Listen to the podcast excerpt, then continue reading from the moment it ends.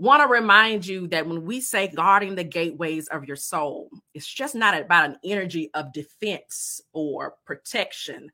Um, it is about protection more than being on the defense, right? Um, because you limit and you protect the access to those things that are sacred and valuable to you.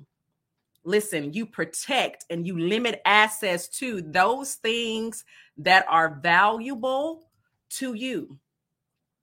And so, wherever you're listening from right now this morning, I want to tell you and remind you that you hold great value, that you hold great value. The fact that God created you out of all the angels and the cherubims and the seraphims that worship at the throne of God, the archangels Michael and Gabriel, God cared enough to open the passageway for you to enter this dimension, to enter this world. And He gave you a physical body to maneuver in this 3D dimension that we're in. Mm, that's how valuable you are to God. That's how great what God has placed on the inside of you is that the angels could not accomplish it, but He decided to send Jasmine in human flesh to give Jasmine a body in which to interact, decided to give Christine a body in which to interact in this space, and Yolanda a body to interact in this dimension. Out of all of the angels at the throne, worshiping God all day and all night, He placed you here with something in mind. And so, this physical body that God has given us comes with great responsibility. It comes with great responsibility. With this physical body, we have the ability to impact our soul and our spirit through the choices we make regarding how we use this vessel. And so I want to encourage you to protect and honor that which is sacred. And so reminding you that last week we talked about the eye gates. I just want to put that scripture up on the screen that kind of helped us understand how important the eyes were, were to us. Matthew 6 and 22. Hopefully, you read it this week in your study. But the eye is the lamp of the body. So if your eye is clear, your whole body will be full of light. Tells us that the eye impacts the rest of the body, that the whole body reaps the benefits, whether good or bad, from what is received through the eye gates. Catch that. But today we're going to shift our from our eye gates to another gate, which is our mouth. Our mouth. Somebody say our mouth. Right? We said anywhere there was a hole is a gateway. Um, and this allows passageway to our throat and through our vocals, how we breathe. Of the ways we breathe, um, we need our mouth in order to speak. And so it's a gate we need to properly know how to use um, our voice and our throat. And so this gate is bidirectional. Bidirectional. What do I mean by this? This gate is a two way gate in the physical dimension. What do I mean? In the physical dimension, in our eyes, we see. We don't send information through our eye with our eyes. With our ears, we hear. It's one way in one directional, right? We don't send energy out with our ears. We don't speak through our ears. We only receive with our eyes and our ears. But with our mouth gate, it's bi-directional. We receive and we give. And um, because of our dependency with our throat center, uh, it's very important how we handle this particular gate. For example, we take food in, we receive through this gate, right? Not the only thing that we take in, but that's an example of how we take things in with this gate. A second way is that uh, we communicate verbally. That's sending energy out. You're sending energy out. And so this gate can be overused on both the receiving and the giving end. It can be one sided use, right? Not used correctly on the receiving and giving end. Overeating, eating the wrong things consistently impacts the vessel and the cells in our body. We can also overstress this gate by over overusing our voice, over speaking, um, overuse of our throat. Um, times when we should be quiet, but we're talking. Um, we can also suppress this gate, over suppress this gate, meaning not verbalizing things that need to be verbalized, or even sometimes adults can make children suppress this gate consistently or in relationships, we can suppress our gate, our mouth gate, just to keep things going along and happy. But this is also a gate. It is a major and important gate because it's connected to the endocrine systems and the glands in our body. It is one of those gates that's connected to major glands in our body. And it is also the gate that is closest to our heart center. The gate that is closest to our heart center. So many times, if we have pain and unresolved issues in our heart, when this gate is activated, all of that stuff just comes up and comes out to people around us and it may not have anything to do with them.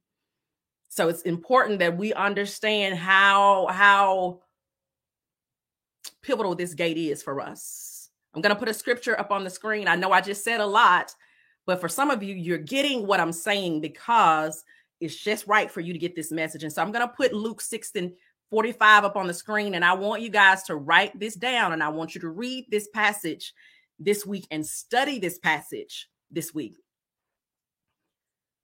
Luke 6 and 45. The good person out of the good treasure of his heart produces good. And the evil person out of his evil treasure produces evil. For out of the abundance of the heart, the mouth speaks. Listen, the mouth is the gate that we can activate that is closest to our heart. And so, whatever is in our heart if we talk long enough, it's going to come up and out. And so when we have unresolved pain, unresolved issues with people, uh, with situations, not dealing with things, it's going to come up and out like garbage coming out to others. I hope you're getting it this morning. But the Bible says in many places that our mouth reveals the contents of our hearts what is in us is going to eventually come out. All right. Okay. So, what does this mean for us today as the Firm Foundation Church family? I just shared some principles with you, but now I want to take it further for you. God is calling us to recalibrate how we use this gate as it relates to our spiritual practice. Break it down. There's a time for verbal expression of worship in our devotion and in our spiritual practice. There's a time and place for this, right? There's a time to praise. There's a time to sing. That's why we have a worship ministry, music ministry. Oh, and they do that well. Praise and sing. There's a time to audibly pray. There's a time to journal. There's a time to even listen to your favorite preachers or your pastor um, on YouTube. There's a time for all of that. But notice what I want you to understand that those are an inward, outward expression, right? Praising and singing is an inward, outward expression. Praying is an inward, outward expression. Journaling, you're activating gates from inward, and the, the, the energy is going out of you to God, right? Okay, but here's what I want you to understand. Have you ever seen two people arguing what I mean is when people are talking over each other, that's when I really call arguing. Sometimes we have intense conversations. I don't consider that arguing, but when two people start talking over each other, right?